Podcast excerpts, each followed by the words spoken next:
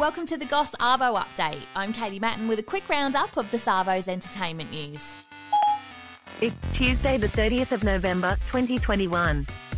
The Goss. The goss. The goss. The goss. The goss. The Goss. Bradley Cooper has revealed he was held at knife point on the New York City subway whilst on his way to pick up his daughter. That was a brutal experience. The incident happened in 2019, just before the COVID 19 pandemic, when Bradley said he used to walk around New York all the time with headphones on and that he had gotten way too comfortable in the city. I couldn't sleep, I couldn't eat. He said he would sit at the end of the subway and felt someone approach, assuming they wanted a photo. He said a young guy held a knife up to him, so he started running, then hid and took his phone out to get a photo of them. The guy ran away with Bradley chasing him out onto the street, taking more photos. He then flagged down two police officers, showed them the pictures, and got back on the subway to pick up his daughter. Bradley shares his four year old daughter with ex Irina Shayk, who's recently been linked to Kanye West. What's the point of being Kanye West if you can't?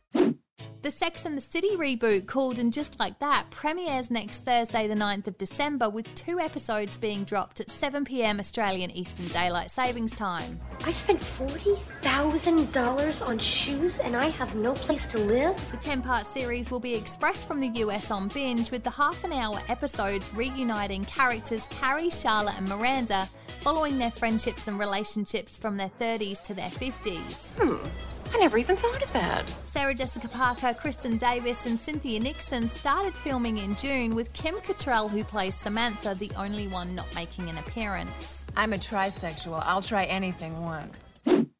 And Ed Sheeran and Elton John have teamed up for a Christmas song recreating Love Actually's famous doorstop scene for the video that will be released on Friday. So he rang me on Christmas Day and said, I want to do another Christmas song. Do you want to do one with me? Ed shared a clip of it on his Instagram saying he had a call from Elton John about doing a Christmas song, that he thought they'd do it in 2022, but he wrote the chorus that day. I said to Elton, I was like, I don't really want to do a Christmas song unless we're going in. Unless it's like sleigh bells, ding dong. It needs to be a proper Christmas song. Ed released his fifth studio album Equals last month and revealed he's always been against doing a Christmas song, but that he sees Elton John as a mentor. Not I don't like Christmas, I love Christmas, but in terms of doing a Christmas song, you need to chuck the kitchen sink at it. I have a Northern Irish friend that says if you're going to get done for stealing a horse, you might as well it, you know? Merry Christmas will be out on Friday with all proceeds going to the Ed Sheeran Suffolk Music Foundation. We write it and I title it Merry Christmas. And I'm like, we're going to have to change that title because there's probably loads of songs called Merry Christmas.